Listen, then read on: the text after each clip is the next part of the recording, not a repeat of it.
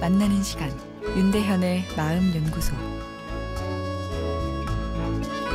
안녕하세요. 마음 연구소 윤대현입니다. 먼저 엄마가 외출할 때마다 사고가 나서 죽을까 봐 불안하다는 청취자분의 사연을 소개하겠습니다. 저는 부모님과 함께 살고 있는 26살 취준생입니다. 언젠가부터 교통사고로 목숨을 잃는 뉴스만 나와도 굉장히 신경이 쓰이고 엄마가 매일 출근하실 때마다 안 좋은 생각들로 불안합니다. 직장에 도착했다고 문자가 와야 안심이 되고 저녁에 퇴근할 시간이 돼서 엄마가 운전할 시간이 되면 또 불안하고 안 좋은 사고 현장들이 눈에서 재현될 정도로 제 상태가 심각한데요. 한 번도 사고를 겪어본 적도 없는데도 저는 왜 이렇게 불안한 걸까요?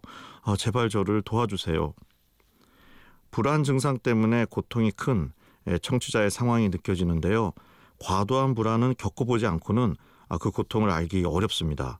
불안의 근원은 죽음에 대한 공포이기 때문에 불안한 마음에는 당연히 행복감이 깃들기 어렵고 계속 등 뒤에서 누군가 나를 해하려고 쫓아오는 느낌에 극한 불편감이 찾아옵니다. 여러 번 말씀드렸지만 불안은 그 자체가 병적인 감정 신호는 전혀 아닙니다.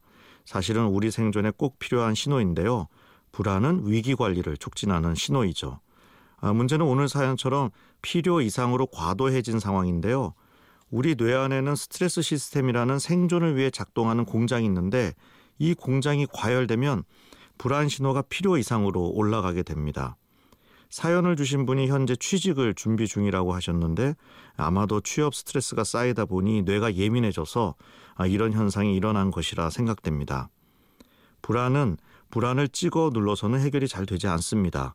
오히려 청개구리처럼 더 튀어나오는 경우가 대부분이죠. 불안을 가라앉히기 위해서는 뇌에 휴식을 주어야 하는데요. 가벼운 산책, 아, 요가, 명상 같은 이완요법이나 친구와의 따뜻한 공감, 문화적인 것에 대한 몰입이 도움이 됩니다. 하지만 불안이 이미 너무 치솟았을 때는 이런 노력을 할 동기조차 생기지 않죠.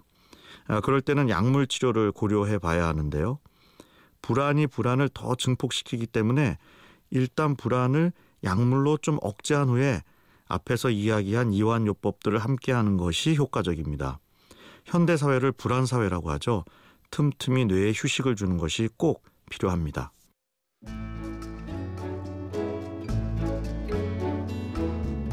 윤대현의 마음연구소. 지금까지 정신건강의학과 전문의 윤대현 교수였습니다.